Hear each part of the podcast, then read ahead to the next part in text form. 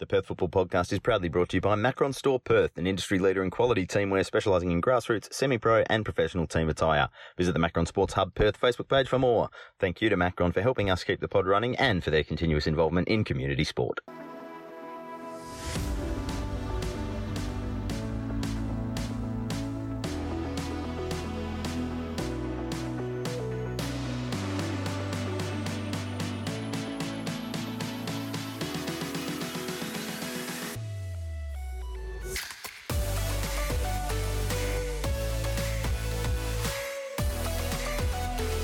And welcome to another episode of the Perth Football Podcast. I'm your host for today, Kalichio Sunwa. Sean, he's, he's, he's, I think he's got a concussion right now, but we're trying to try to get him back for part two. Uh, I am joined by uh, Mr. Football WA, Tommy Dom. And Tommy, how are you, mate? You well? I'm well, thanks, Kalichi. And another Mr. Football, but Mr. Football State League Division One. What's the name of that league again called this time? Uh, I don't know. It'll probably change in about two weeks' time again, so you never know. Cool. But what's it called right now? Women's League Division One. Women's League Division One. Uh, and your name, good sir? Uh, you don't know it? Betim Zeba, Betim, you we keeping go. well?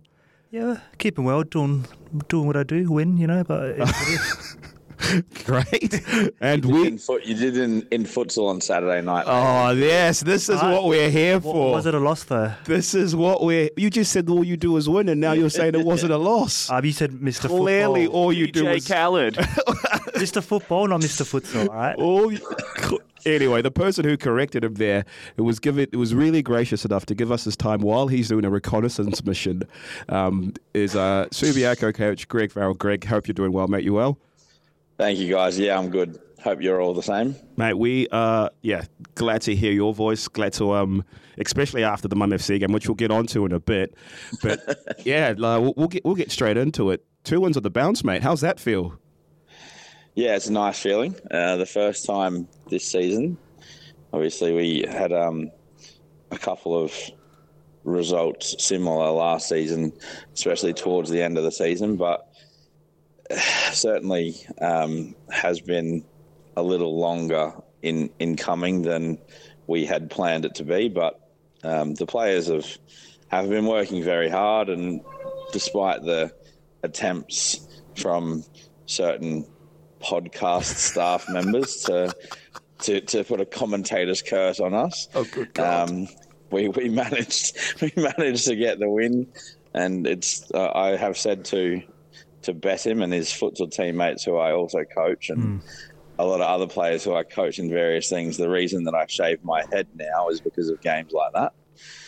Um, but despite the the situation, conceding a goal in the I think it was the fourth minute of what really should have been about one minute of injury time. We then scored a winner in about the seventh minute of injury time.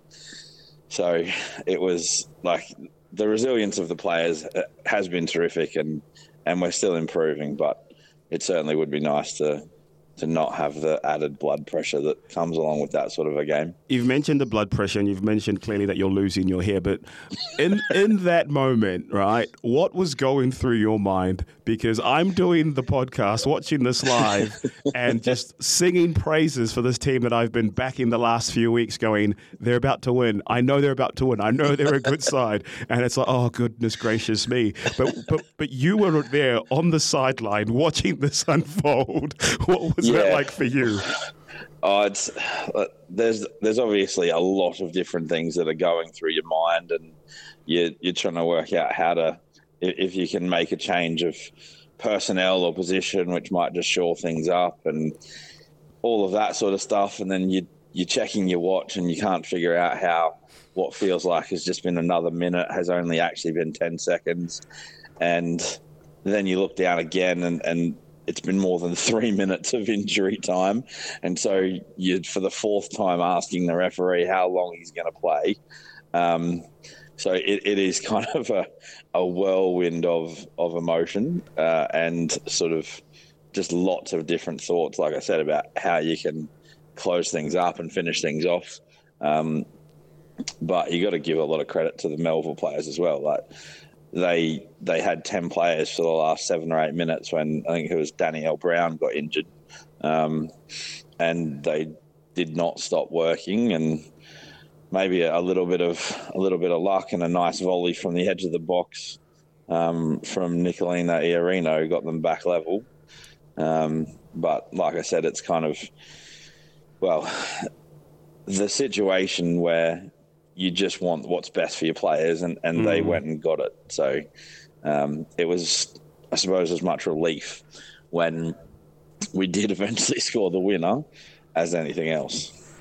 Well, Greg, I've been on the, uh, I've played for you, so I've seen those times where things happen you don't like. Usually in football, there's a wall which you start banging on. um, how do you take your frustration out in um, football games when there's no wall near you? I rub my head.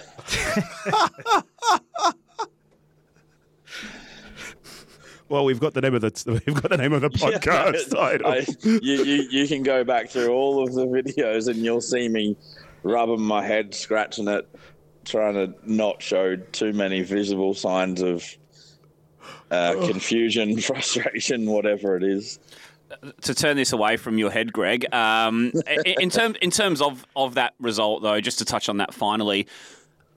Um, how proud were you of, of the resolve that the players did show? I know you were saying that there maybe was a little luck in terms of having that extra player um, partially, but for, for a team this year um, where, where, you maybe quite haven't had the breaks in games this season as you may have liked, it would have been so easy for the players to just put their heads down after that 2 2 draw and, and be happy to defend that out. So you must be really proud that they were able to sort of dig in, push forward, get that extra goal, and then obviously back it up with a good win on Friday night. Seven goals, and, and that will give them plenty of confidence as well for the rest of the season.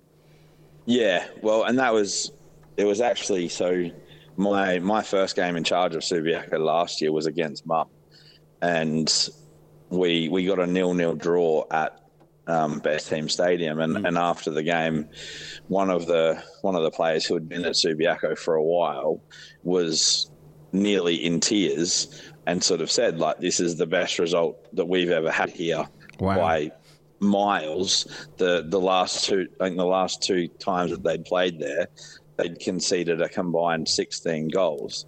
And she just sort of said, like, well, I've never left here not feeling highly embarrassed and, and horrible about the game.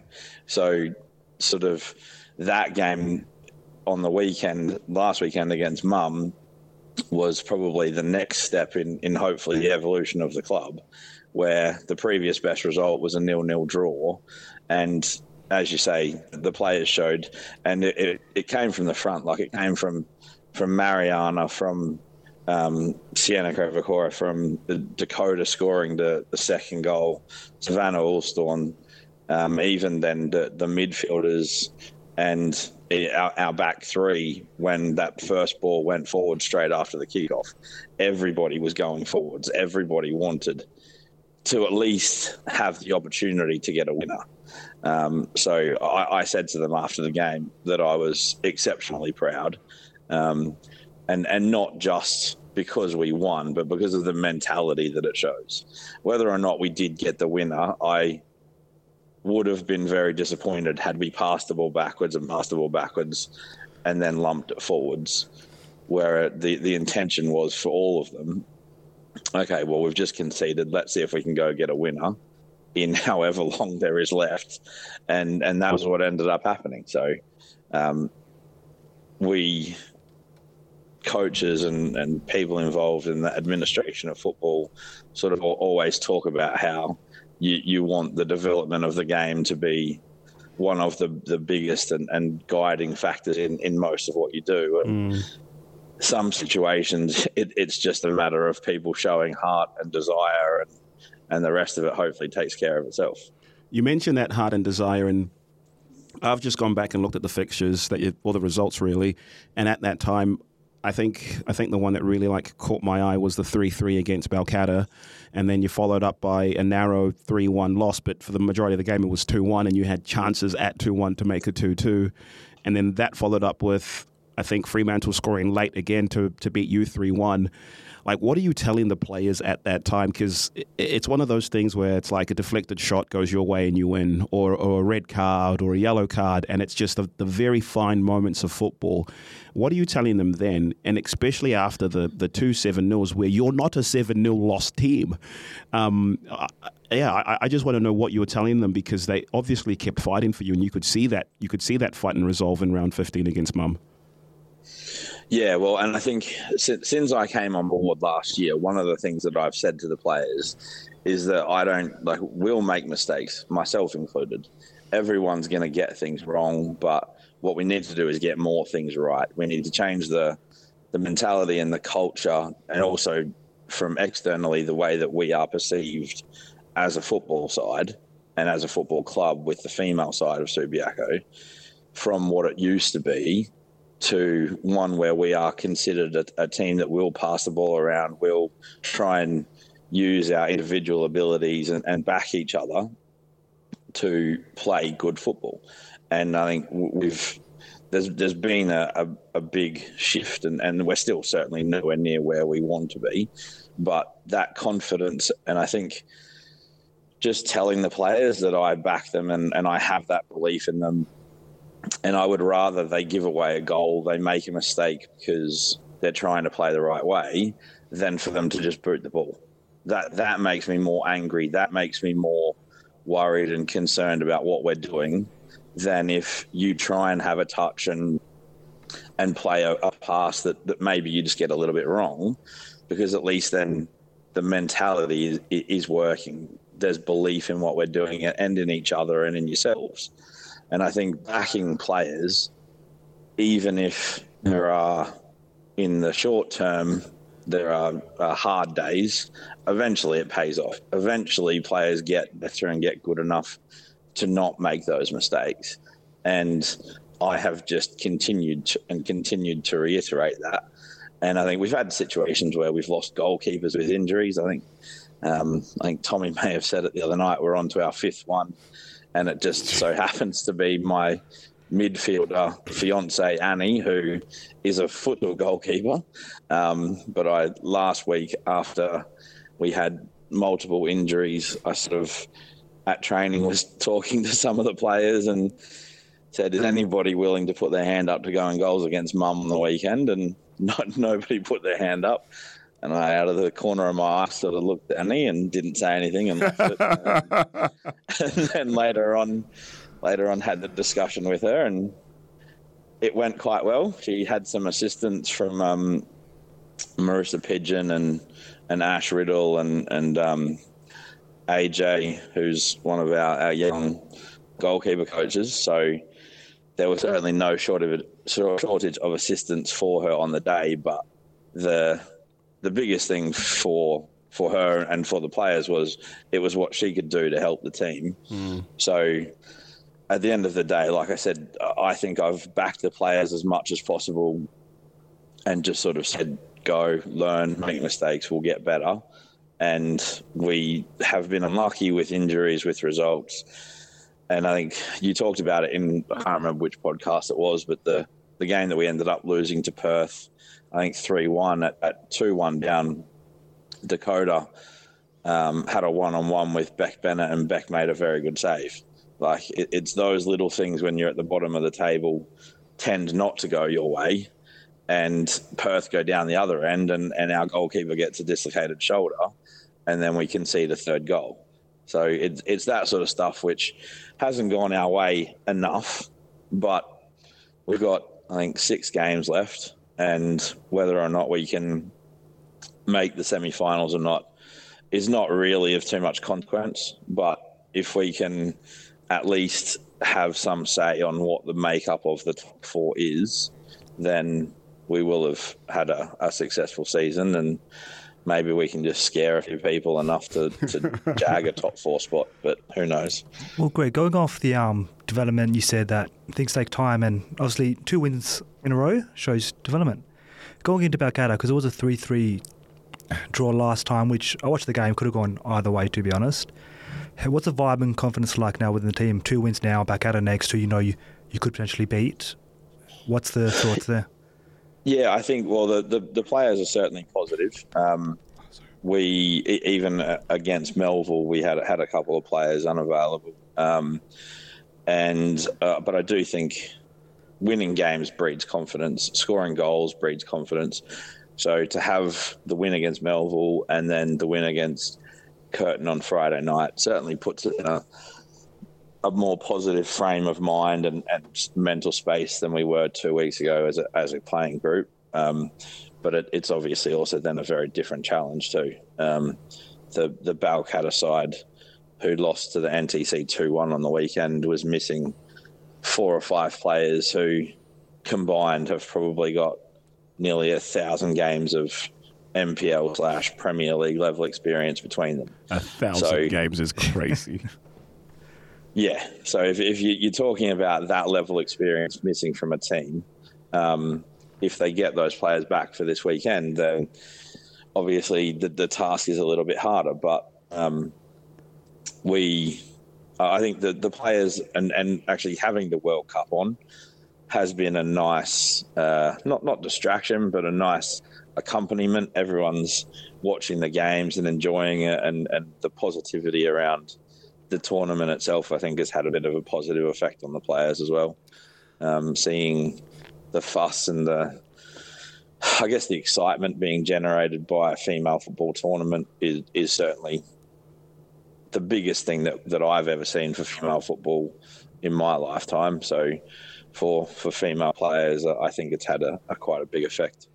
And I wanted to ask you about a couple of the, the younger players that have sort of caught my eye throughout the season, Greg, and, and players who I think have just improved out of sight as, as I've been sort of watching the games develop. I think Danielle Suckling's had a really good season in the centre of midfield for you. She just gets um, more and more confident. Her, her ball playing ability is really good, and I think she's a player that if you can sort of keep around next season, um, that she's gonna she's gonna go on to another level next season. And also Savannah Ulsthorn, who I'm not sure if she was in the team earlier in the season, Greg, but I was talking about this on last year's pod. Like she's got that ball carrying ability that that the likes of Gemma Crane has. I know that's a, a big comparison to make, but um, obviously Savannah doesn't quite have that polish that Gemma does in the final third. But Savannah's got that real sort of game breaking ability. So just a couple of words on those two players, if, if that's all right.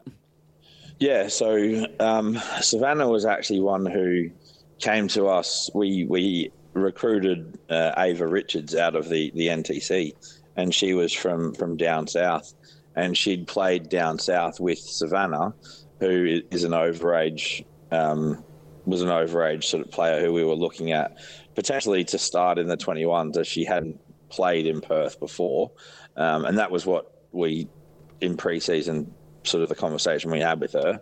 Um, and she is a very, very hard worker. Has her technique has improved a great deal, as is her, her tactical understanding of the the level needed to play in the NPL, and uh, her work rate is just phenomenal. Um, she has contributed, I would suggest, five or six assists um, in the first team, and and in recent weeks, I think she she got at least one assist against the NTC.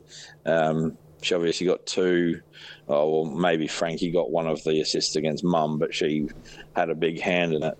Um, and she's a, a very good example of what players can do if they have the use of specific, their, like their strengths, but also just the the mentality and the will to, to make it work and, and to continually put in the effort required to develop.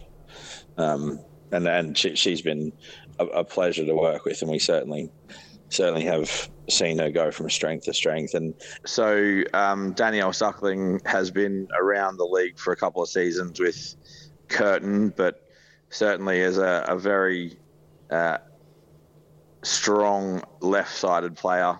Um, she's a little bit of an outlier, being a central midfielder. I've I've coached her in futsal.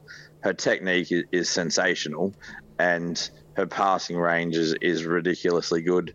And she's actually made a really bad habit in the past of scoring long range goals against me.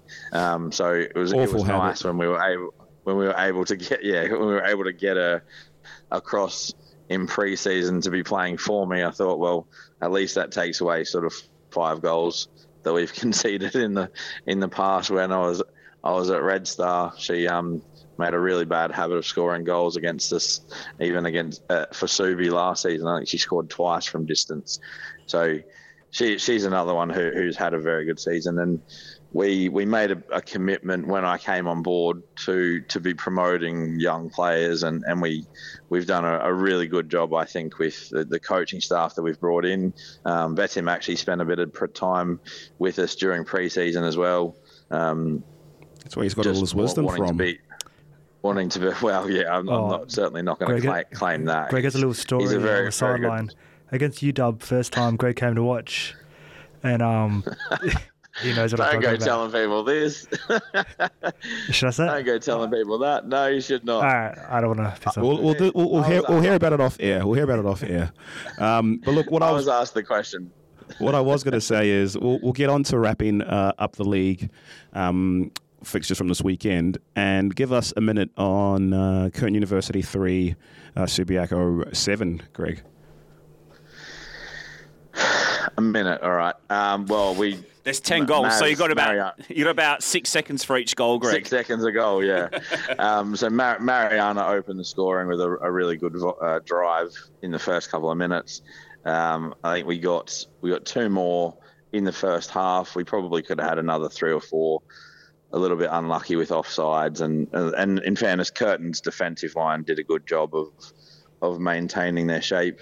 We scored, I think, in the first minute straight after half time, and then had a period of about 20 minutes where the, some of the players were asleep. I think some of them were thinking about what they were going to be doing on Saturday and Sunday, and um, and Friday we, night as well after the game. We, well, after the game, yeah, we got very scrappy.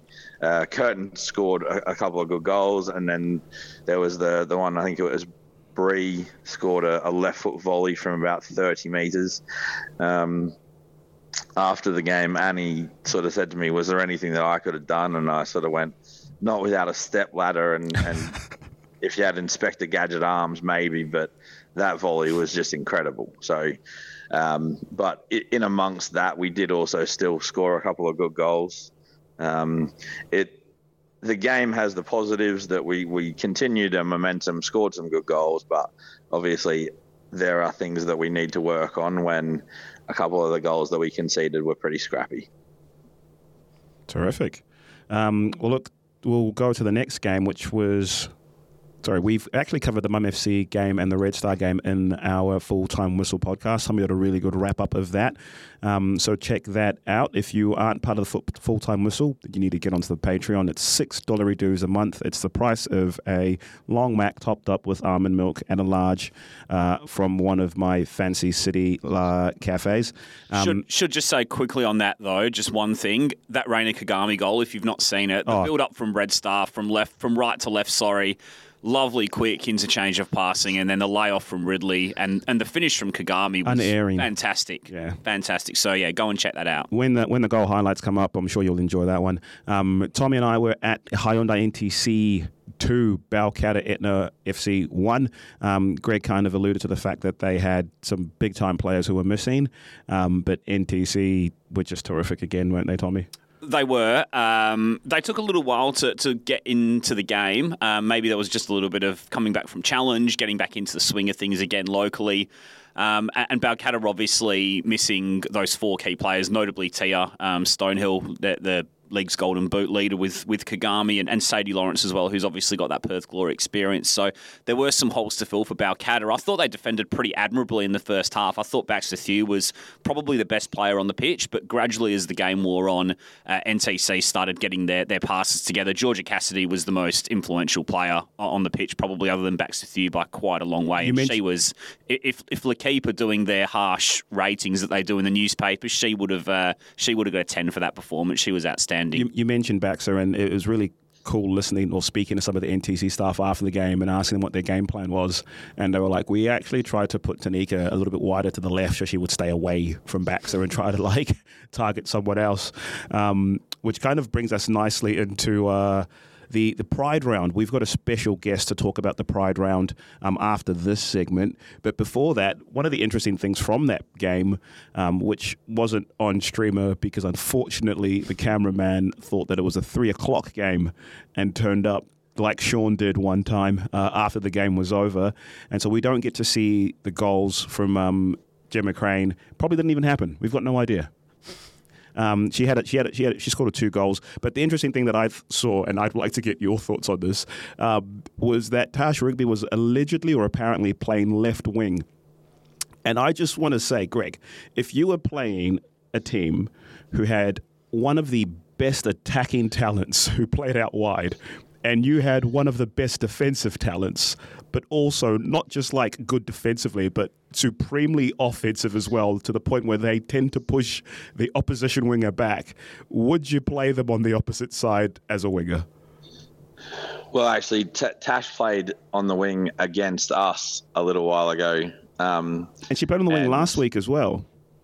Yeah, so she she played right wing against us when they, they beat us a few weeks ago, um, and it sort of speaks to the embarrassment of riches that Faye and Coral Buxey have got over at Fremantle that they're able to do that. But it's also when you you're lucky enough to have Karis Hawkins playing at fullback, um, it, it tends to give you a little bit of freedom yeah. to kind of go, well, I'm just going to do what I want, really, because I have that level of player playing at fullback. So um, I think it, it kind of gives them an added dimension and to be trying to this this sounds like this sounds like some, coaches some, club talk here greg.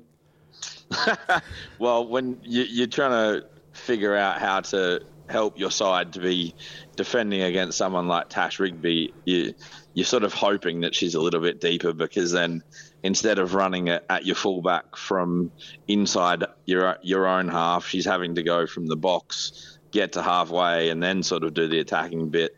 So if she's already had to run 40 or 50 meters, maybe there's a little bit less in the tank. But when she's attacking you from halfway, it's kind of, oh, please don't put the ball over that side. Please don't put yeah. the ball over that side.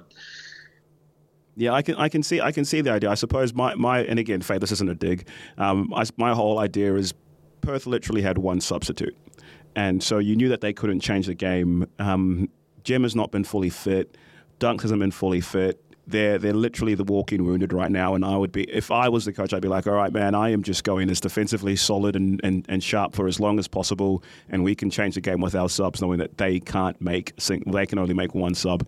Um, but I, I suppose you, you, you mentioned it right there when you've got a match winner like um, Gemma Crane on the pitch, you know that you just have to be solid and Misley because you've got goals in your team. I think Gemma's just well, such a yeah. um, she, she's just such a mercurial player, and, and, she is just a player when if you are in a bit of a, a sticky patch or you're on the back foot you can just use her as that outball. You can just find her by feet. She's so sort of strong in holding off opposition. She's so strong in breaking past the challenge and, and carrying it forward and breaking those lines and suddenly setting Perth on onto the counter attack. And, and my understanding was that um, the, the, goals were really transition goals yesterday. Having spoken to a couple of people, one was um, her arriving in the six yard box um, for a header from Jess Flannery's cross, and the other was um, a bit of interplay with Jamie Duncanson, and then um, and then she made the burst onto the edge of the area and rifled into the bottom bottom corner. But look, that's eight games undefeated for Perth now. Um, they, they they are still getting results despite the um, just having the one player on the bench this week, like you say, Kalichi, in the absences. And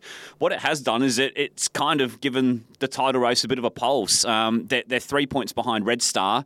Red Star do have that game in hand, of course, but this week's the top of the table clash between Red Star and the Azzurri at Red Star Arena, and um, I'm looking forward to doing that one on Sunday. And yeah, it's um, it's perfectly primed really for a um, for a massive game on, on Sunday afternoon. And and if Perth can win that, then you never know. Um, Red Red Star aren't used to dropping points, and uh, albeit they do have that game in hand, um, you just never know what that sort of change in momentum can do after they drop points on Friday night. Yeah, well, yeah, well, and and and well, and people have people have sort of talked about uh, Perth Soccer Club having having players out and, and that sort of thing. But you, you look at the depth of players that they've got. You you've still got Gemma Crane um, on on one side. You've got Jamie Duncanson on the other.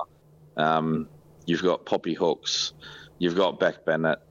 Like you, you've still got so much quality and experience um, even with with some of the younger players, Jess Flannery, um, Stella. Uh, like there's just so much quality in that club mm. that it, they're they're at the they're at the similar level to Red Star, where you look at their their bench and their 21s, and a lot of those players would would make other first teams better, and you you just have to sort of look at the embarrassment of riches again and go, well, as as a a spectator of the game, we are very lucky.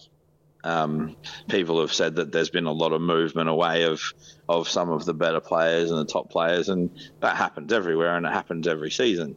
But there are still so many good players, and there's lots of good young players coming through that you just have to look at those games and go, well, that was fun to watch. Well, look, it's all been fun to watch as well, and can't wait to see your game next week as well.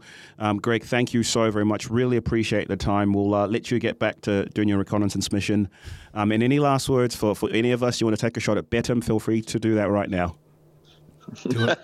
Do it. No, guys, thank you very much for the time. I appreciate it. And the the work that you guys do. Um, like, I think there was a, a couple of comments in a uh, one of the Facebook groups a little while ago. But the work that you guys do, that some of the other journalists, Ben Gilby and Neil Bennett, and like, everything that you do to promote the game is is so thoroughly appreciated.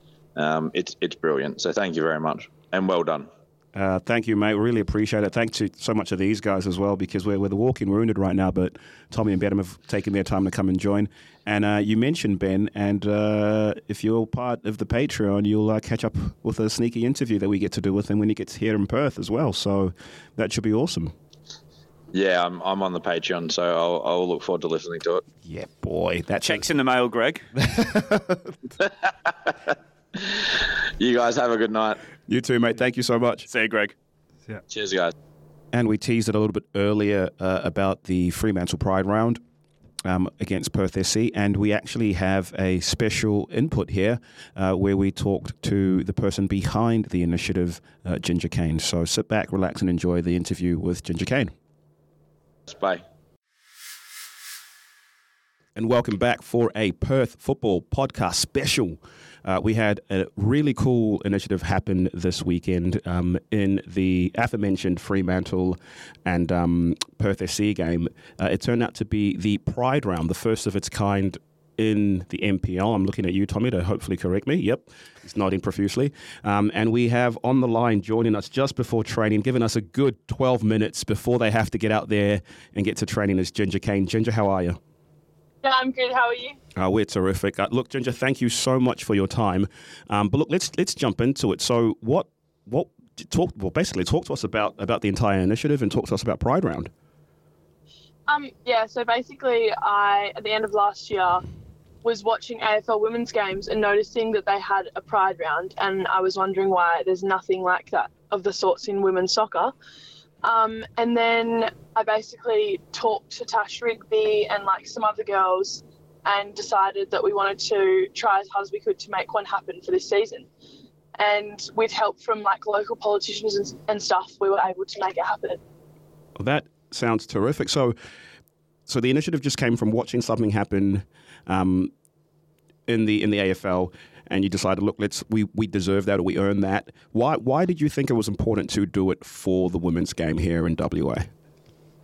Um, I think a pride round is really important because players, there's lots of queer players in um, women's soccer, and I feel like we need to make sure that we're creating a comfortable and a safe space for people to feel seen and represented in um, women's football. And I think that's the perfect place to do it through showing, um, yeah, the acceptance of the LGBTQIA plus community. Can you tell us a little bit about the timeline of, of how this um, round was all sort of arranged. Ginger, I understand it, it took quite quite a while to sort of obviously go through the process. You obviously speaking with Tash and, and, some local politicians. So, so how long have you been sort of working on this in the background?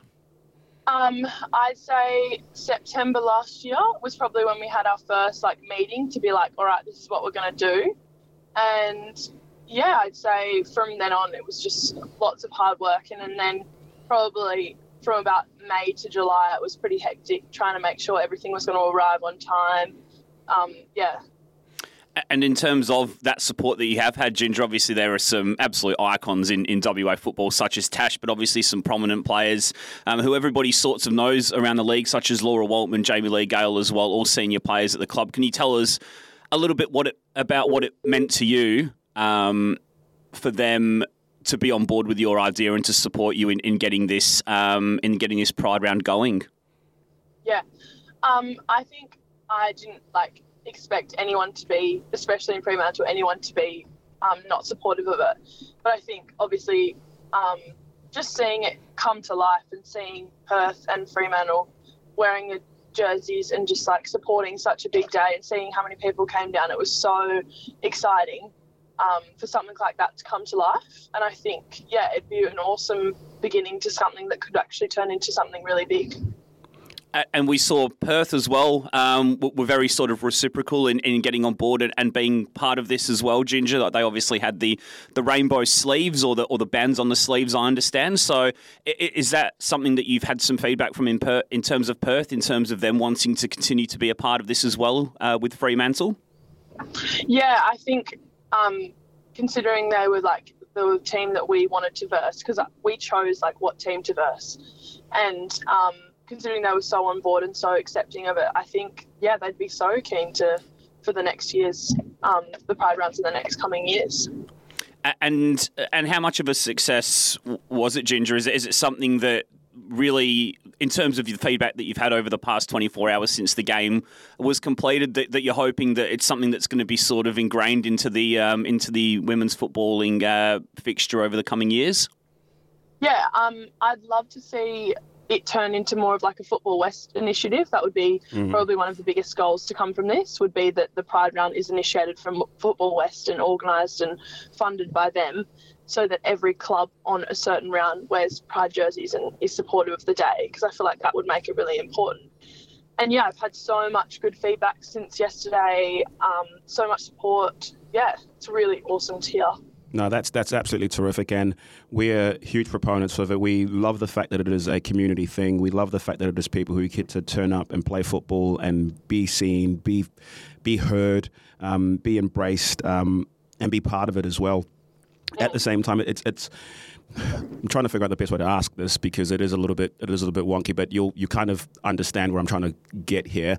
But like our we we have a pretty good listenership, but when I do the numbers and I do the average, um, the vast majority of our people who listen, about 40% of, the, of our listeners, are middle-aged white dudes who are 35 years old, um, which is yeah. absolutely fine because a lot of the people who are part of this podcast are middle-aged white dudes, and that's and that's and that's and that's fine and that's cool. But at the same time, I feel like what we really do have is we have a, a a vessel to actually speak to these people and give them different perspectives that they may not have heard about before, or give them um, information and, and be part of conversations that, because of their circle, because of their environment, because of the people that they grow up with, they might not be um, quite aware of. of.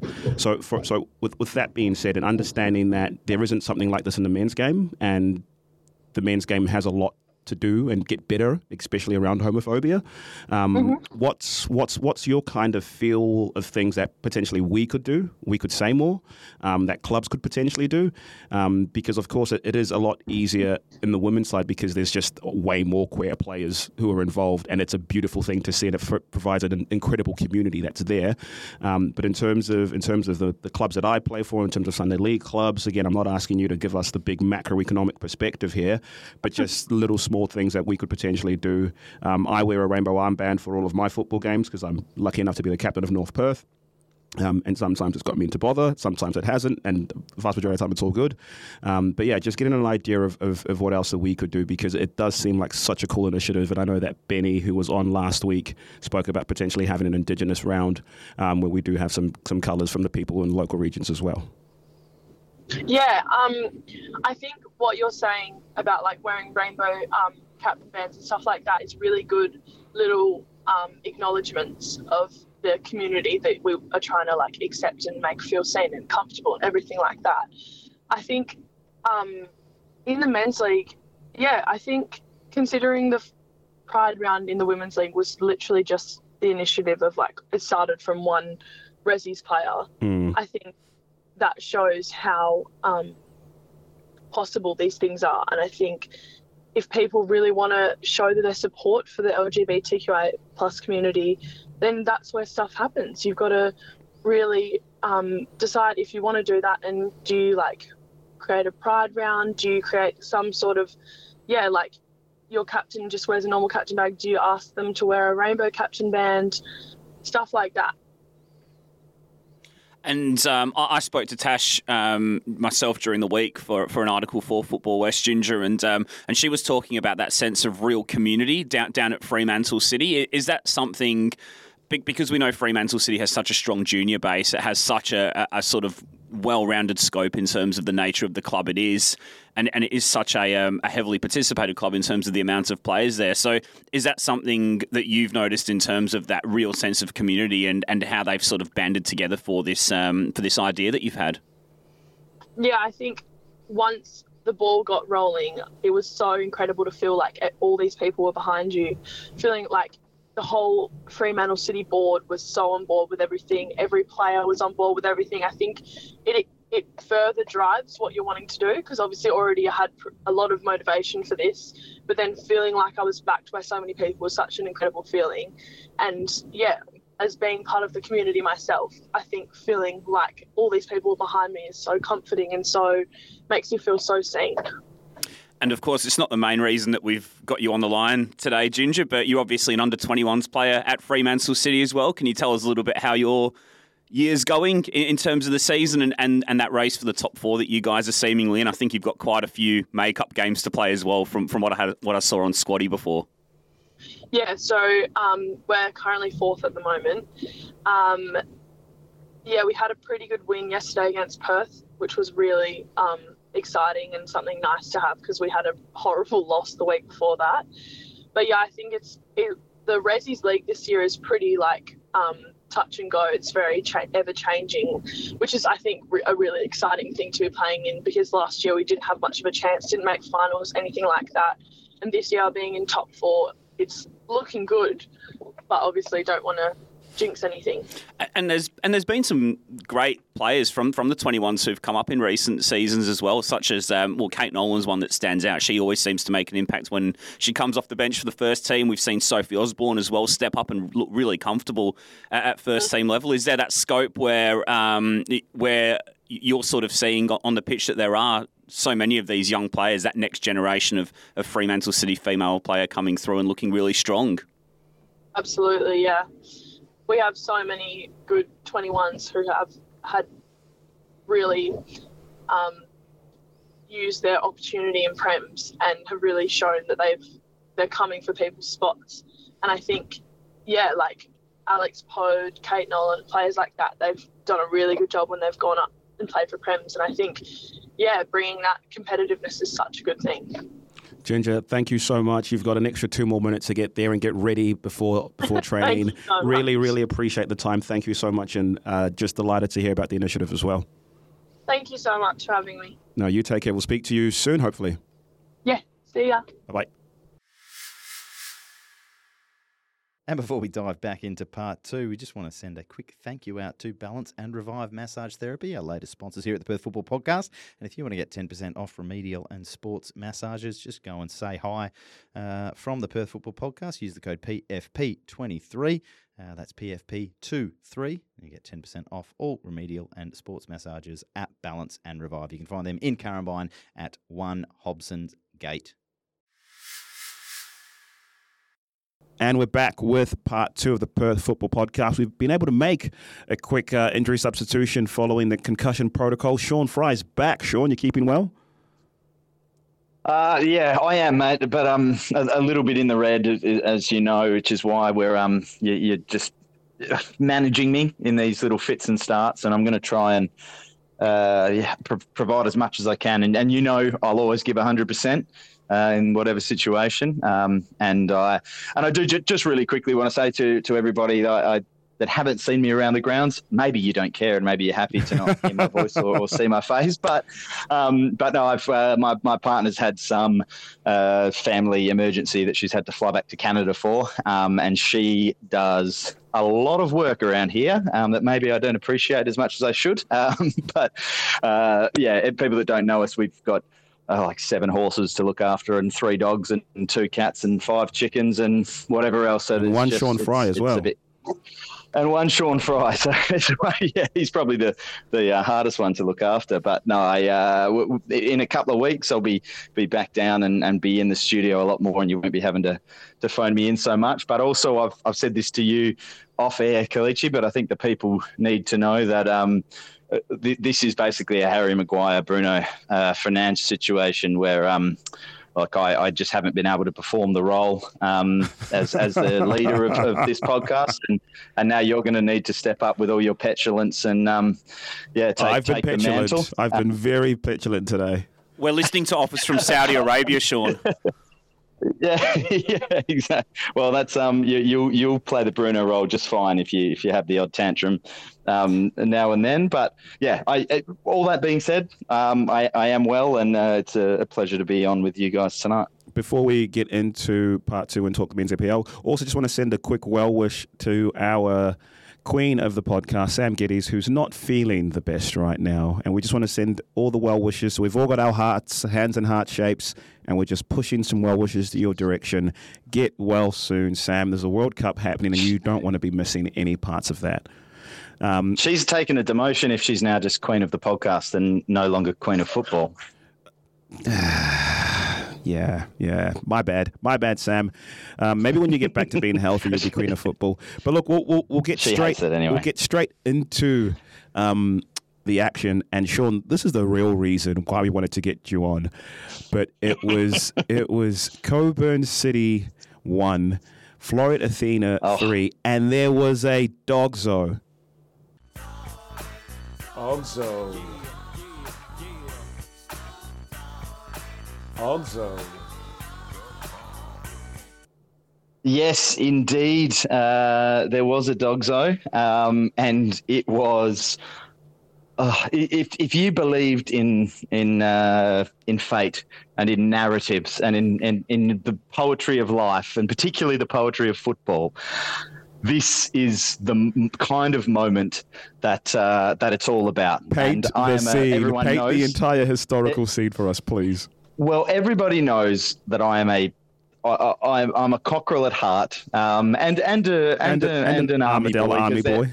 They're, and and they're they're my two closest clubs that I've got down to the most. And you know, I know a lot of people around the clubs lo- love them all to bits. Um, but but this moment uh, transcends your loyalties uh, because I will take you back, which I, have probably mentioned this moment uh, at least a couple of times on different episodes of this podcast. And when we do a podcast about my favourite moments in the NPL, um, which I think we'll uh, probably do at some point, uh, I'll mention it again uh, because it was that that famous final day where you, Tommy, were up at. were they still Red ECU Joondalup up at that yeah. time? Well, they, yes. I think they may have still been ECU. Yes. Um, anyway, so they um, you, you were up at that game, and I was calling the Floreat Cockburn game uh, at E&D Leader Stadium, and it, but either Floreat or um, ECU could have won the league that day. Uh, uh, Floreat just needed to win, and it was just a, it was a hell of a game. It was it was end to end. It was pretty chaotic and then the the big moment that turned it all was uh, Phil Arnold. Again, one of my favourites. Love his uh, passion, his intensity, and what he actually brings to the game. And it's he's the kind of player that brings these narratives to life. Um, but this was not his finest moment uh, because he was already on a yellow for sort of cutting someone in half. I, I can't remember the exact tackle in the first half, but Love it seemed work, a pretty Phil. cut and dry yellow.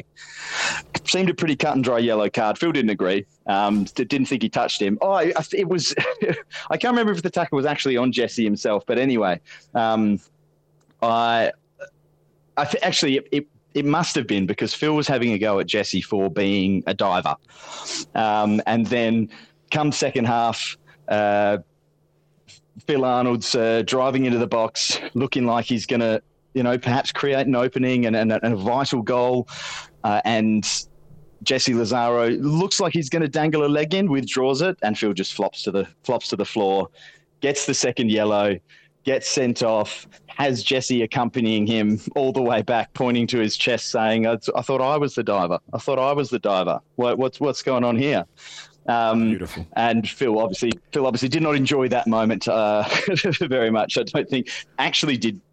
To give him credit, did very well not to lash out at, at Jesse because um, we know he's a shit stirrer and, uh, as you call him, a lovable bastard. And that they're your favourite types of players, Kalichi, See. uh, as I know. But they they went off to Dean Dean Evans smashed in a goal from about 60 yards as well um, in that game. But then Jesse Lazaro uh, iced it with a with a goal late on and and you know ran off. And and another thing that I mentioned, but ran off giving it the shush as the advertisement for the discreet men's health with the man giving the shush um, popped up underneath. It was it had everything. It was perfect. Uh, so Floreat didn't win the league. Obviously, then we have the the incredible victory for them last year in the league with the uh, BBM late late late winner.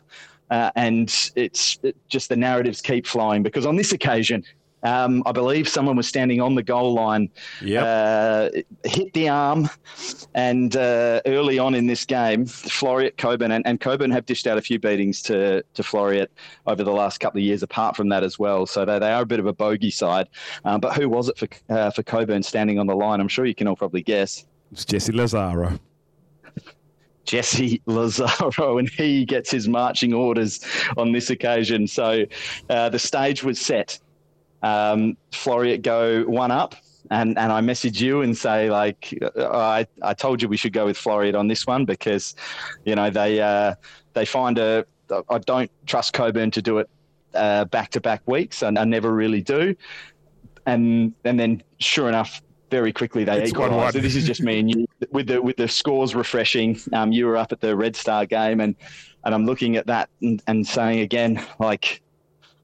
Yeah, this, this is the one that Floreat need to win, and then the Cockerels hit back as they always do. They always make it a fight, as uh, Andy Higgins said after their game. He's it's just like you just you oh, you can feel like you're on top completely, and then they'll come back at you, and the, they they get that goal back, and then the stage is set.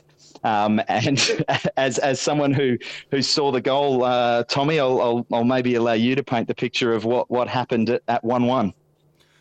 Well, it's like the uh, it's like a Big Bang Theory episode title, isn't it? It's the the Lazaro Arnold vortex. It's um, Sean McManus who's breaking. Uh, sorry, actually, the ball came across from the left. Sean McManus then hammered it back across goal, and Phil Arnold was on hand to tap in to make it two one, as he did in the State Cup semi final about a month two. ago. Yeah, he scored two in that game as well. But is is that not just football poetic perfection? How can you Jesse Lazaro gets sent off? Phil Arnold scores the winning goal. Uh, Two and, players you know, forever I- intertwined. just they, they yeah their fates are just seemingly intertwined but at polar uh, opposite ends of, of the spectrum so if jesse's having a good day phil can't be and vice versa it, it seems to be the uh, the case but god that just it's it's why we love football isn't it and equally intertwined on the league table now because both are on 23 points after 18 games. Both of them are one point clear of the relegation playoff place and uh, four points clear of bottom side Inglewood United. And, and remarkably, still only both three points off fourth. So, yeah, we've been saying it all year. This this this league is crazy. Whether Floreat and Cockburn will remain intertwined and, and both stay up in season 2023 remains How to good is. Tommy Dolman with with the uh, segues these days? He's always been a wordsmith. He's, he's great on the calls, but I think the last few weeks, the, the way you've Mate, gone he from one is topic in- to another, mate, you is in- just deserve praise. he is in top form right now. Um, and and you watch how we transition to the Inglewood United game. Um, so there's a there's an absolute screamer from Kieran Byrne that's in this game, which I haven't seen. Have you seen it, Tommy? I have, yeah. So it was an instinctive strike, I'd say, from from Byrne. Um, you, you can see why he scored 11 goals in the league this season. The ball just broke to him inside the area, and and I suppose most strikers would, would try and maybe just hammer it towards the target, maybe just even slam it back across the face of goal, try and find a teammate, but.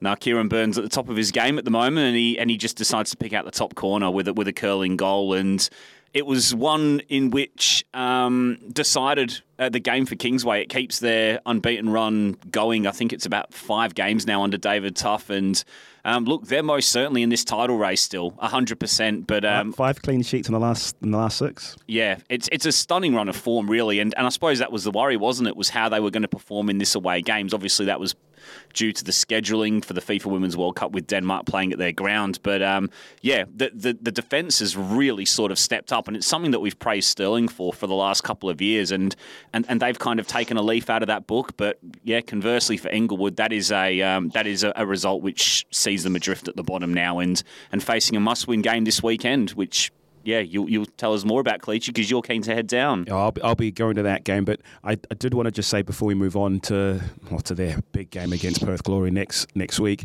Um, spoke to two Inglewood players and also um, sent a message to some of the coaching staff at Kingsway, and everyone said the exact same thing that Inglewood were really good, um, and that they're a good side, and they were shocked that they were down in that position. And on one hand, it's one of the most frustrating things from the Inglewood players to hear because they were going, people keep telling us that we're good, but we're last. So like, how does that how does that work? um, but yeah, I, I think I think That's like what I've been being told my whole life. The good thing for By, Inglewood, by, though- by Die Fry, of course. Of course. You, you- you're good, you're good. Doesn't matter that you keep coming last. the good thing for Inglewood though is that they kind of I I wouldn't say they have it in their hands because they are three points adrift at the bottom, but they do play Glory, Cockburn, and Sorrento as three of their final four games above them. So they do have a chance to make ground on teams above them, but they are running out of games. And and and th- this game against Perth Glory, 11th, 1st, 12th, is a critical game. Yeah, it, it is it is the definition of a must win. In this season where we've seen it be so tight, we haven't seen really many must win games because teams have been so inconsistent. You know, if you lose one game, there's every chance it's not going to mm. matter because you can win next week and, and jump five places up Yeah. the league. But this is now when it you're gets to the nitty right. You, you've you've you've all teams have known all season, haven't they, that you just string three or four wins together and you'll be in the top four. And it just uh, up until this point, it hasn't mattered. But you're, you're absolutely spot on. I think this is the first one that feels like, and and we are going to start having them at the top of the table now. Now that there's only you know three or four games to go, um, usually they come around a lot quicker than that. But yeah, you're you're absolutely spot on. It's it's becoming do or die time now. It does feel like it's Separation Saturday that's coming up, right? Because it, it is the definition of a six pointer this game. Inglewood are three points behind Perth Glory. If they do win, they've matched them. If they do lose, they're now six points behind, hence why it's a six pointer. Um, and and yeah, it's it's an absolute must win game. But at the same time, it's the same for, for Armadale and Perth, right? Armadale play Perth. Um, they're three points behind. Um, that would be Armadale, who are in seventh. They've they've had a really really bad bad luck with injuries. I'm just going to read out something that I got sent. Um, they've had a lot of injuries and suspension, so it's been really hard to have the strongest signing eleven each week, which is difficult. Um, they're missing both center center halves, and um, who's the young 16 year old who usually plays center plays right back, but has been playing center midfield for them. He's been real decent. Ah, goodness gracious me, his, his- his name escapes my mind. Um, I'm pretty. Tommy Dolman, please help him out. I want to say he's Lockie. I'm not too sure. Um, Lachlan Collins. Yeah, it's the one. Yeah, um, Lachlan Collins, There you who's go. who's who's super young um, and and getting an opportunity, but he's also getting an opportunity in centre midfield. So they've just not had a lot of balance, especially since that um, since that Stirling Stirling game, and so now they're looking at that, going, all right. If we get the win here against Perth, we're right back in the mix of fourth. If we don't get the win, then that's the team that's in fourth, who are now six points clear of you. and, and that's what happened on the weekend. Perth went to went to Alfred Skate Reserve and they and they got a four one win and and it was a, a game in which Perth really sort of enhanced their their chances of making the top four. They've sort of rediscovered their form after a little bit of a wobble earlier in the season and and and as are a lot of teams in that. Um, sort of bottom half of the league. Armadale are also on 23 points with, with Cockburn, with Floreat, with Sorrento, Glory on 22. It really is still all up for grabs, really, in terms of that fight for relegation. But but from an Armadale perspective, they're um, they're away at Red Star this week. I've weekend. actually read that wrong. It's not Separation Saturday from an Armadale perspective, but it is from a it is from a uh, Glory and Inglewood perspective. But yeah, they are away at at um at Armadale. And if you listen to our full time, if you listen to our Patreon on the line episode, this is the kind of game where I say style makes fights, and be the kind of game where where Armadale would be like, you know what, we it's not up to us to get the result. Red Star needs to get the win more than we do. Let's just sit back and hit them on the break, and they might get a little bit of luck on that side as well, especially with the pesky people like Jackson and your Cobbs playing in that match too. Yeah, and it's the sort of game where Yeah, I think Red Star will. Red Star obviously need to win because there's that looming game in hand um, that Stirling and Kingsway have just below. So the, the onus really is on Red Star to, to be getting three points to make sure they've got as much distance between them and, and those two below coming into that game in hand. But this is a sort of game where Armadale might look at it and they might go, this is this is a bit of a, a, a throw at the stumps really for us. This is a way in which we can rediscover our form. We can really have a bash at this, and then focus on the on the three or four rounds to follow afterwards if need be. So look, there's every chance that John O'Reilly's team can go up there and upset the apple card, and uh, yeah, it would provide another fascinating twist in the title race. Uh, Sorry, Sean, I think I cut you off there. No, no, that's all right. You've I've completely lost my train of thought. But th- but then you mentioned uh, taking a throw at the stumps, and I was just going to say, you just before you do that, you always got to make sure that it's okay to take a throw at the stumps. of course, make, make sure you make sure you ask the other team, can I can I throw it now? Stay in your crease because you don't want to get you don't want to get people um you don't want to be out of the spirit of the game. Um, but uh, we, we won't talk we won't talk too much about the cricket. But uh, apart from how to say again, what a silly sport is it that uh, Kalichi was with me on Saturday night, and everyone that's cheering for Australia is just like. Oh, you're not what, even watching the game. You're just watching the. Uh, You're, you're cheering for rain. You're, you're watching the percentage win rate on uh, Google as you check the Manchester uh, weather forecast, and and that's so. How can you watch a sport where all you want is to not see your team play for a whole day, or two days, or three days? It's uh, Like, it's like I said, so Sean, any That's it. any any game that you can watch for five days and still have a draw is a stupid game. But a game that, that probably won't be a draw. Um, was that sorry? A game that wasn't a draw was the uh, Balcatta Etna two Sorrento three game. That looked like a wild game because there was also a DOGSO in that one. Did you see the uh, the DOGSO, Tommy? DOGSO. DOGSO. Yes, I did, Kalichi. Uh, yes, so um, Gustavo Marilander was, was through on goal, and he was just about to release a shot on, on to the target, I assume from the distance he was. And uh, Adam Buckingham gave him a little nudge in the shoved him back. in the back. Well, you were. I was a bit more diplomatic, but yeah, he basically put a hand in his back and uh, and pushed him to the ground. And uh, yeah, it was a pretty pretty clear red card because obviously there was no play on the ball. So that was that would have been the explanation. But And the best part is he's appealing, being like, he's had the shot. He's had the shot. It's like, buddy, you've literally just shoved him as he's through on goal. Um, It was a sickener for Balcatta though because um, to to be two 0 down in that game and to go down to ten men and then to get back to two two Yeah. and seemingly earn yourself yet another draw. Balcatta are the team with the most draws in, in the league this season, I think. So they are um, they are a team that have been able to grind out those points to keep themselves up in that mix. But then to obviously let slip um, that late goal to Jordan Brown, a scrappy one from a set piece, was a big boost to Sorrento, but also. Um, but also um, a, a, a bit of a blow for Balcatta as they look to sort of try and make that top four. Betim, can you guess how many games Balcatta have won at home this year? If I take a random guess, one. Yes, yes. They've won one game at home this year. One game. One out of nine. One out of nine. They've got six points. From a possible how many, Sean? Out of 27, I think, is the the uh, nine times three. Six points out of 27. and then you flip home that, and they're the is best team away from home. Shouldn't it be Yeah, reversed? it's it's Should you be better at home than yeah, away? it's It's something about Nonna's cooking bonkers, at and it- well- they don't like it. Yeah, maybe. I mean, we've seen, just just to to retread old ground again. The that there is there is, is no statistical home ground advantage in this league, uh, and but this is the one this is the one team where there is. A the, whether you are playing at home or away does actually matter, uh, and it just happens to be a, a very very negative thing to be to be playing at home. So it's uh, it's it's just another just another thread in the tapestry that is this crazy, crazy league. I, reckon it's because Kalichi eats all the chips and all the schnitzel rolls whenever he goes to Greenfield Reserve. So the players have no sustenance. They've got no calories to, or carbs to put in their body Tommy, before I- the I game. I and to- uh, and to break Kalichi, it to and you, mate, but Kalichi they- is completely, completely stuffing back out of here. This is my little theory that I've got. No, I, hate to break it to you, Tommy, but um, the, these athletes these days uh, d- don't eat that sort of uh, don't eat the fried chips before the game. Um, Maybe back in your playing days, but they're uh, they're, they're they're on a little bit more uh, high end, um, healthy stuff. They're eating the that, I think. Conti rolls, So mate, and, and, and, I'm eating them I as well. I love blaming Kalichi for everything I can, but I, I can't pin this one on him. You did want to speak about Dean Cummings, though, didn't you, Kalichi? Because he uh, has led Every from the sing- front from Sorrento this season. every single highlight that I see, and it's a Sorrento game, you've got Dean coming scoring goals. And I, I want to know, I'm really curious to know, like, what has happened um, because he hasn't been, I don't think he's been this prolific ever. Um, not to say that he's not an attacking midfielder or that doesn't have the capabilities, but maybe he's just been given a whole new lease of life with Steve McGarry there, uh, a little bit more trust in the midfield. Maybe He's he's given the captain's armband. yeah, and, and, and maybe he's also he's also got a little bit more um, defensively that's there with him. Um, I know that Tim Hill usually plays midfield. I'm not too sure if he was he, He was back this week, Yeah, yep.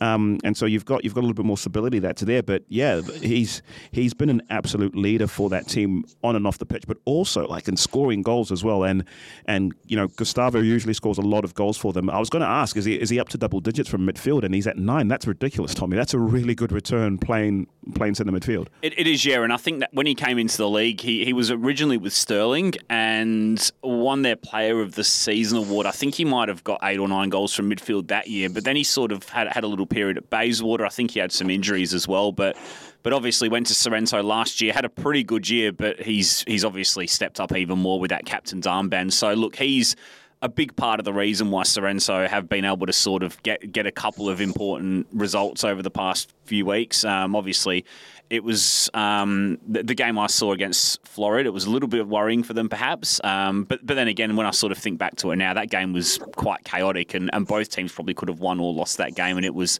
it was Floreat that got the breaks in it. Look, we haven't mentioned Perth, but there is a really good interview that Danny Hay does um, at the end of the game that you can check out on their socials. It was another good 4 1 win for them. We haven't been able to see all of the highlights, unfortunately, but I did see that Ninkovic was on the score sheet again, and he is a player who is going to be the difference for them. If they can get him back, if they can get Mbar playing well, um, and Ethan Banks as well, and Sam Cook's having an absolute party, um, th- there could be someone you don't want to face in, in top four. Sam Goal hit a sweet half volley from about probably 30 yards out, rising effort into the roof of the net, really clean strike. I'll show you that one afterwards, Kalichi. Um, a special goal, and, and only Chris Jackson and Daryl Nickel have scored more goals in the league than him this season. So, look, w- when we were talking last season about getting him on the podcast and, and getting those starts in his legs this coming season and more opportunity. He's certainly held up his end of the bargain and really delivered on that front. And just one word as well for Julian Tellers, who's been an absolute rock at the back for the Azzurri this year. He's a threat from set pieces, and he I feel he's held that defence together in quite a lot of games this year. And he's maybe a player that's not spoken about as much as some of the likes of Mbar, Cook, and, and Ninkovic. But I think Tellers has been super consistent at the back, and I think he'd be right in my mix for for being in one of the teams of the season. I think uh, you might have had a little Freudian slip there, Tommy. With uh, you, you called him Sam Goal. Um, with, That's- with that's a good volley, name. uh, which which I think he'll be more than happy with if that uh, if that sticks. I mean, it's better than Sam yeah, we, Handball. Sam Hand of God. Yeah, no, it's um, definitely better than that. All right, and we've look, we've we've saved the best for last. Um, we touched upon it a little bit on the uh, full time whistle on our Patreon, um, but at one stage, it looked like the title race might have been over, where Perth Glory are up two 0 um, against Stirling Macedonia, and this is after um, Macedonia had a penalty that was saved by the keeper as well, and then we're sitting there watching the, the games as, as as chaos just reigns in, and I'm pretty sure Sean, you you sent me a message saying there's got to be some late drama in this league, right? yeah, exactly. I said, I think with about five minutes to go, I was like, surely there's another twist, at least one other twist. And there was about four across the games. It just, this it never fails to disappoint us. But yeah, this was one where Stirling really, really needed to dig in. Um, and show, you know, if you're going to be a champion in this league this year, uh, if you can fight back in games with it that it doesn't look like you have any right to win, um, that goes a long, long way. Not just uh, in terms of points, but in terms of the message that that sends out um, to the other teams. Like you, you just know people are looking at these scores and going like, "Oh, this is great! This is great! This is great," and it, it just feels like the old Manchester United under Alex Ferguson when it was you you'd, you'd be stoked because you just think they're hey they're finally going to lose a game and they will find a way to pull it out. And how how did they do it Tommy? Well, they did it with three goals in the last nine minutes, and Dejan Spaseski, shout out to him, friend of the podcast. Um, he was integral, really, in a couple of the goals at least. He, he rose to, to head in a goal from Cade Fernall's free kick, which which gave them a bit of a hope. It was a big time header. Yep, it was a it was a this is my moment. I'm taking it. The ball's the ball's up in the air. I'm getting my head to this by hook or by crook, and, and that's what he did. He put it in, and and then he won the penalty, which um, was converted by Samim Fatahi at the end of the game. One of the youngsters that Stirling have got, and and um, yeah, fair, fair, play to the youngster. You come off the bench and, and you decide to step up in a moment, moment like that and take such a decisive spot kick, and and he he really took that opportunity, and and it's a three points which as you say, um, we, have had a few of these moments this year, but we might look on that as a pivotal turning point in the title race in 2023. The most surprising thing about that game for me was um, there's the fact that Stirling scored three goals. And Betim, can you guess the amount of times that Stirling have scored three goals this season? One. I was, I was holding it up for you as well here, mate. It was three. They've scored three goals three times this entire season, which which has been something that we've talked about, um, Tommy, in, in terms of them not being able to score as many goals as they potentially could. They've scored three goals twice, and they needed three goals away from home, and that's that's the hardest part, right? That's the hardest part. You're looking at this at this hill that you've got to climb, and it isn't. Oh, we just need a goal. It's we need three, and we haven't done this very often this season, and it just kind of shows the resilience that they've got there. You've also got to feel a little bit a little bit for the glory because it's been it's been quite a few times, and then you've talked about this as well, Tommy. It's been quite a few times where they've got into games and they've had a three-one lead, a three-nil lead, uh, a, a two-one lead, and they've had significant leads in the last parts of the game. And again, this might be the last part of the of their development as young footballers, but they could legitimately have been challenging for this league. They've got the second best attack in this league, and it's been the moments where they've conceded these goals have just been brutal. Well, yeah, they've conceded 49 on the season now, and only Armadale have conceded more than 40. So um, that is a a big um, concern going into the, the back end of the season. We speak about te- we speak about how goals win games and, and defenses win championships. But um, I, like I said on a few weeks ago, I, I, suppose the hope that you had for Glory was that they were just going to be able to blast out in a couple of these games and, and get Anasmo, get um, oh, Joel Anasmo, Jayden Gorman, um, Daniel Benny, and all involved in the play. Benny was fantastic again at the weekend. Um, I, I, thought obviously the, the young Joey's player, but but look, um, unfortunately, when you have a habit of conceding goals, as the Glory have done based on their goals against column, you are always susceptible to conceding in bunches, and that's what they did on the weekend. One went in, and then a second and a third went in in the final ten minutes, and that's got to be a worrying thing that they've got to change. And well, this weekend's the weekend to change it, isn't it? And in terms of just, uh, it's just something I've noticed as well. They've actually lost more games than anybody else in the league now, which in such a tight season is also another statistic that's against them. So look, there are some alarm bells ringing. I think for glory. Um, if I if I had stock, I would be very concerned. but then again. If they do get the three points against Inglewood this weekend, I think they're going to breathe a lot easier. Albeit that 11th placed uh, playoff is still very much uh, in the offering for probably one of five or six teams down there. Well, do you think? sorry, do you think with such a young squad? Because I mean, you go two, three up. Do you think there's that complacency there because they're a bit young, or that management style of oh, we're winning. All right, now we've conceded a goal, another goal. Do you reckon they go to panic stations or such? Or I don't think that's the case. I think I, I think with them, John Walmsley is a terrific coach and he's trying to get the best out of his players. And he's looked at it and said, "We we have enough in here to just blow teams away. And so you're just going, cool, let's just keep blowing teams away. It, it, there's a different level of maturity that, that you need there and I don't think they've got those bastards in their team who are going to, oh, the other team is the other team's been on top of the last ten minutes. Ah, my hamstring hurts. Like I don't think they have. I don't think they have that kind of stuff to break up play and do all that. And they, they don't they don't need to do that because they're being trained and developed, and they're, and they're, there's a big focus on their attacking credentials. And so if you're up three 0 like again, like Sean, you can tell me the maths around this. Um, you know, there's a, there's a, there's an idea that you just go, cool, just make it six.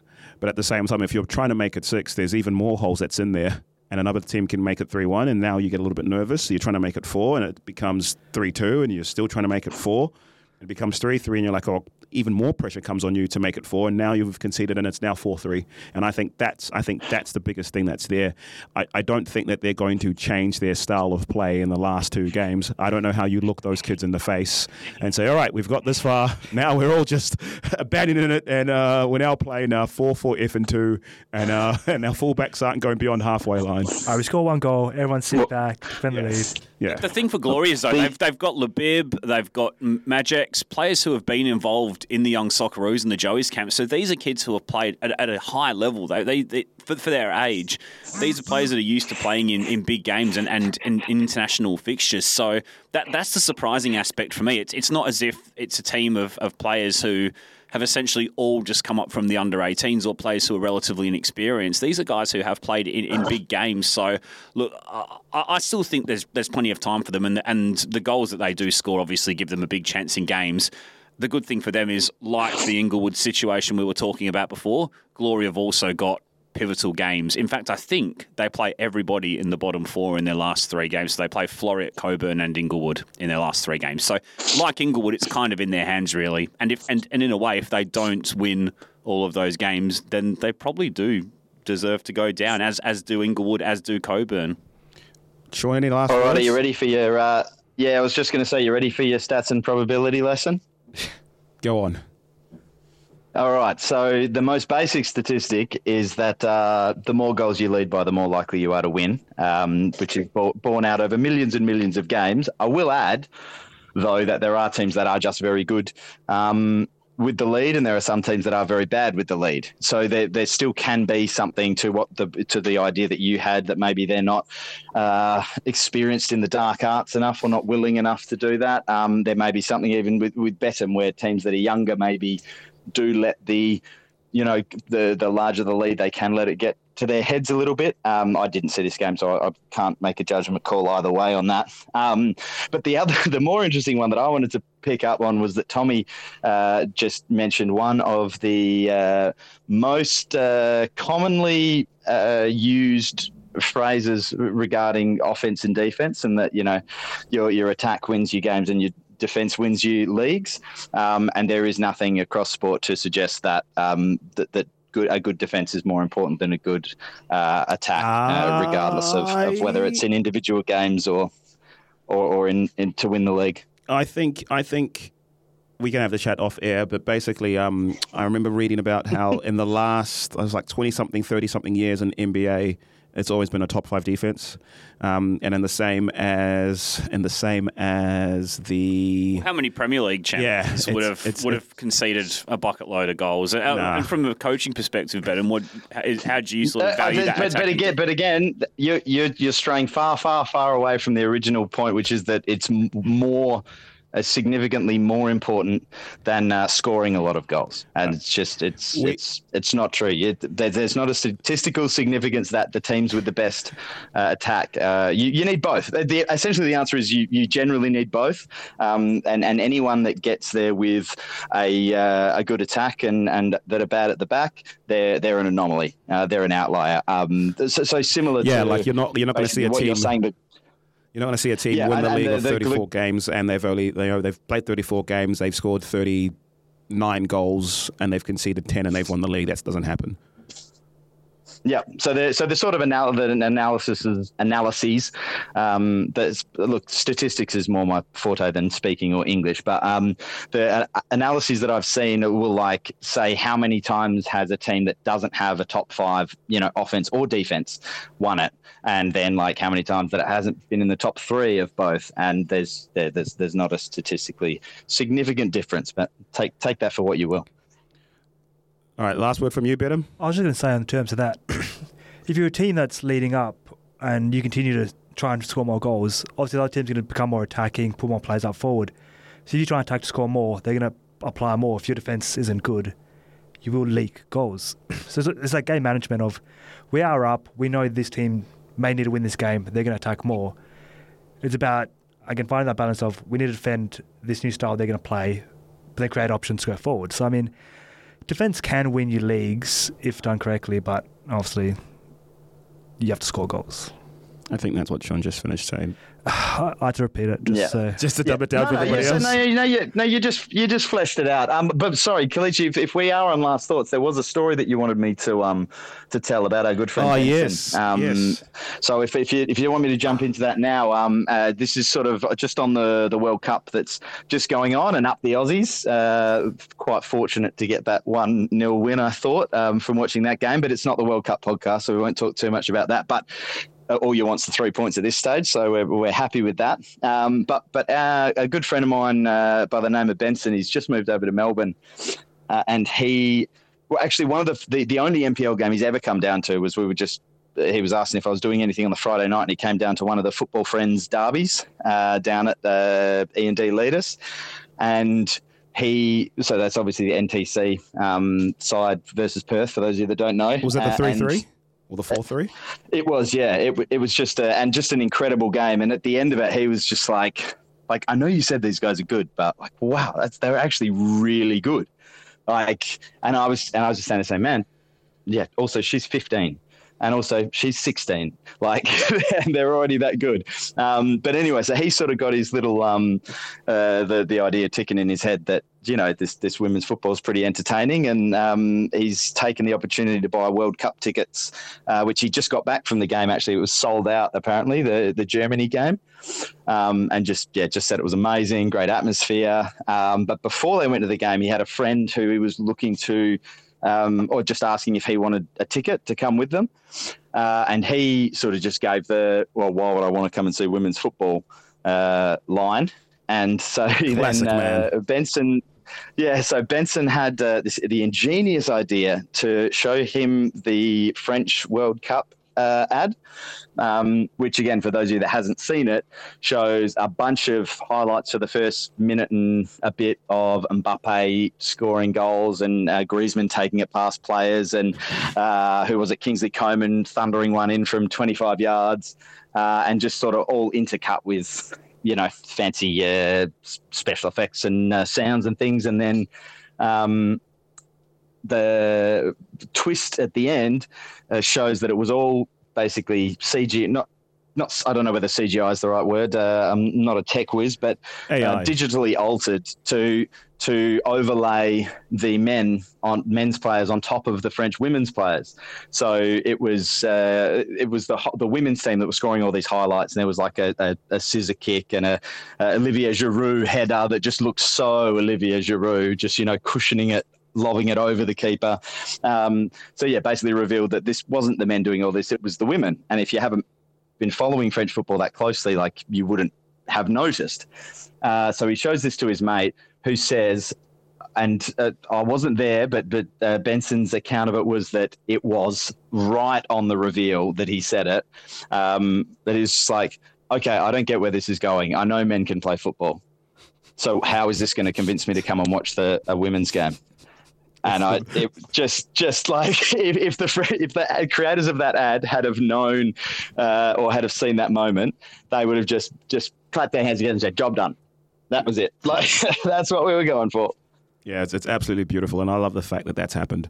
Um, and yeah, we tell you, people, we tell everybody, go watch the games. Um, we were lucky to have a World Cup here in Perth, um, so I've got tickets, and you were at the game as well this weekend, weren't you, Tommy? Yeah, I went Saturday. It was it was fantastic. Um, the it was like a China home game, really. The um, the noise that they made throughout the whole game, it was quite um, it was quite a heartwarming moment actually because um, you sort of just sat there and, and we're we're used to seeing the sort of the local game and it's maybe not as well attended um, as we'd like it because I think the football the standard of football in the men's and the women's competition is actually very good, but for, for whatever reason it maybe doesn't quite get the love that it deserves. But to really go there on the weekend and and uh, obviously yes, there's going to be some travelling fans in the midst of that, but to sit there and soak up that atmosphere and that energy that those fans and just look around at all the colours and, and all that sort of stuff and listen to the sounds that a match day gives you, it's something that's really special. And um, honestly, I, I'd, I'd advise anybody if you can go and get tickets off the FIFA website, just go and get yourself to one of those games and just enjoy it. It's um, it could be a once in a lifetime thing. We may never get a, um, a men's or women's World Cup again here in Australia, so go and check it out. You won't regret it. All right, we're running a little bit long here, Sean. I've got to go do the amateur hour. It'll be very, very quick uh, with Mark Saggett, the right, Sunday mate. League That's vigilante. all right. I've got the I've, I've got the pug barking in the background. He wants his dinner. I'll just I'll just leave with the thought. I didn't quite flesh it out before. I was trying to say that you know with you know me having all this stuff going on, uh, so much of this load's fallen on your shoulders, and I will, will say it to you privately, but I want to sort of tell everybody that yeah, you do a hell of a lot of work for this, um, which is just a passion project of ours essentially. Despite you know sponsors and and whatever they, they they're not covering the cost yet. We're doing it because we love it, and and you do an, an incredible job. And uh, yeah, I'm sorry all of this is falling on on your shoulders, but you're, you're doing a hell of a job with it. Thanks, mate. I appreciate it and love you lots, bro. Oh, also you, mate. Will uh, can I do the the going out? We'll be back with part three Sure. after this. And we're back for a really, really quick amateur hour. Uh, there obviously was the big game between North Perth and Emerald um, at Woodville, and we were lucky enough to have that game witnessed by Mark Saggett, the Sunday League vigilante. Um, and uh, we reached out to them and, and, and had them uh, decide to, to join us. Um, so this is going to be a little bit of a different interview. I'm the only one who's allowed to talk, and um, and here's how it goes. So so Mark, firstly, thank you so much for being on. Um, really easily easy question to start with. What what did you make of the uh, of the game?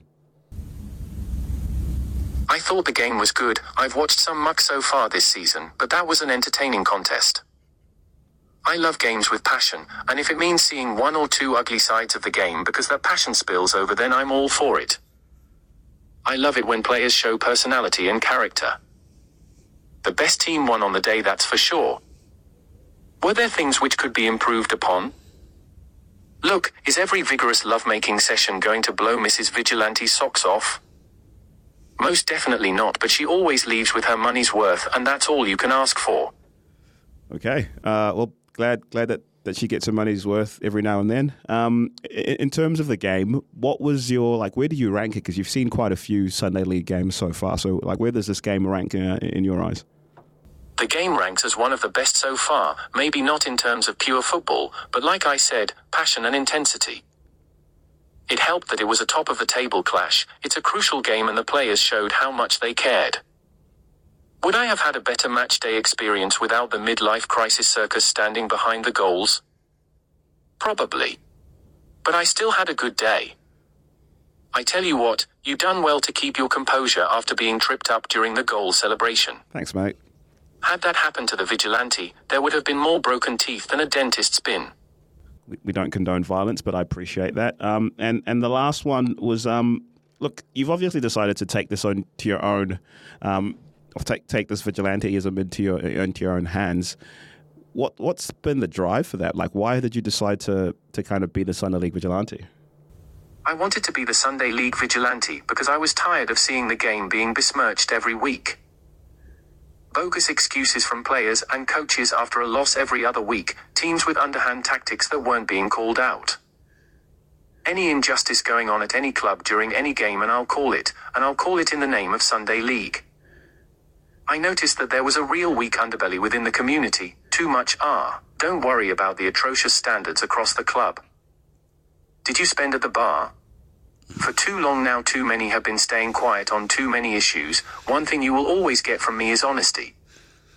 Is your football club really just an excuse for middle aged men to escape their loveless marriage for an afternoon and drink, until they throw up all over themselves? Then maybe reconsider your choices in life. Anyone out there listening, I want you to take note now, thinking about playing a ringer? I'll be there. Thinking about wearing Under Armour that doesn't match the color of your strip? I'll be there. Putting different colored tape on your sock to hold up your shin pads? You better believe I'll be there and I'll sing like a canary. Let's be real here, you need to be cut from a special cloth to do what I do. I mean, they don't call me Big Saxy for nothing. Uh, not one to condone snitching, but I appreciate it. And and the last one is um, obviously we had Ross Edwards on the show a couple of weeks ago, um, and we have a right of reply that we like to have at the Perth Football Podcast, and uh, he, he did make a comment towards you. So did you have anything that you'd like to say back uh, to Ross Edwards? Ross Edwards is a clout chaser, and you can tell him that from me. I was flabbergasted you actually had him on your show. I didn't even realize he escaped from my back pocket. He's been tucked in there nicely for two and a half years. Oh wow! He is a harmless fella, is little Rossi. He still has his pink undies in a twist because I caught him and his backup dancers telling a few fibs on the Sunday League's page a while back. Backup. Instead of taking defeat like men, they obviously decided it was everyone else's fault. When I called them out and exposed them for it, they hated it. Actually, one or two of his little mates messaged me with some ugly threats. God, it was arousing. you see, that's why a vigilante like myself is needed, so that sore losers like little Ross can't run around telling tall tales and making excuses about coming up short. Whoever organizes the guests on this show, from now on, do me a favor. If you ever want Ross on this show again, ask me first, because I own him. Oh wow. That can't even be denied. Two and a half years and he still can't stomach me. Absolutely outstanding. Chin up, Ross. Big kisses.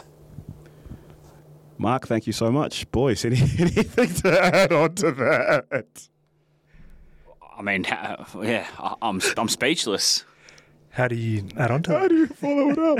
Uh, we can't follow that up, ladies and gentlemen. That's the end of the show.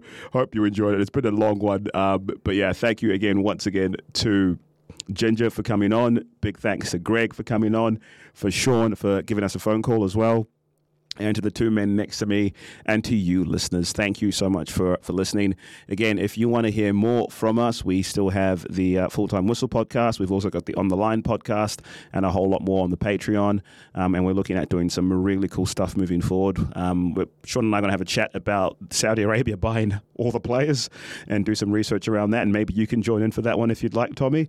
Um, and we're also going to have a chat with a couple people who are at the World Cup as well to give you that World Cup flavour as well. So uh, thank you all for listening. Any last words, uh, Betam? No, nothing from me. And you, Sean? Sorry, Sean. And you, Tommy? All done. Nothing further, Your Honour. Toodaloo, everybody. Remember, be careful and be kind. See ya. Bye.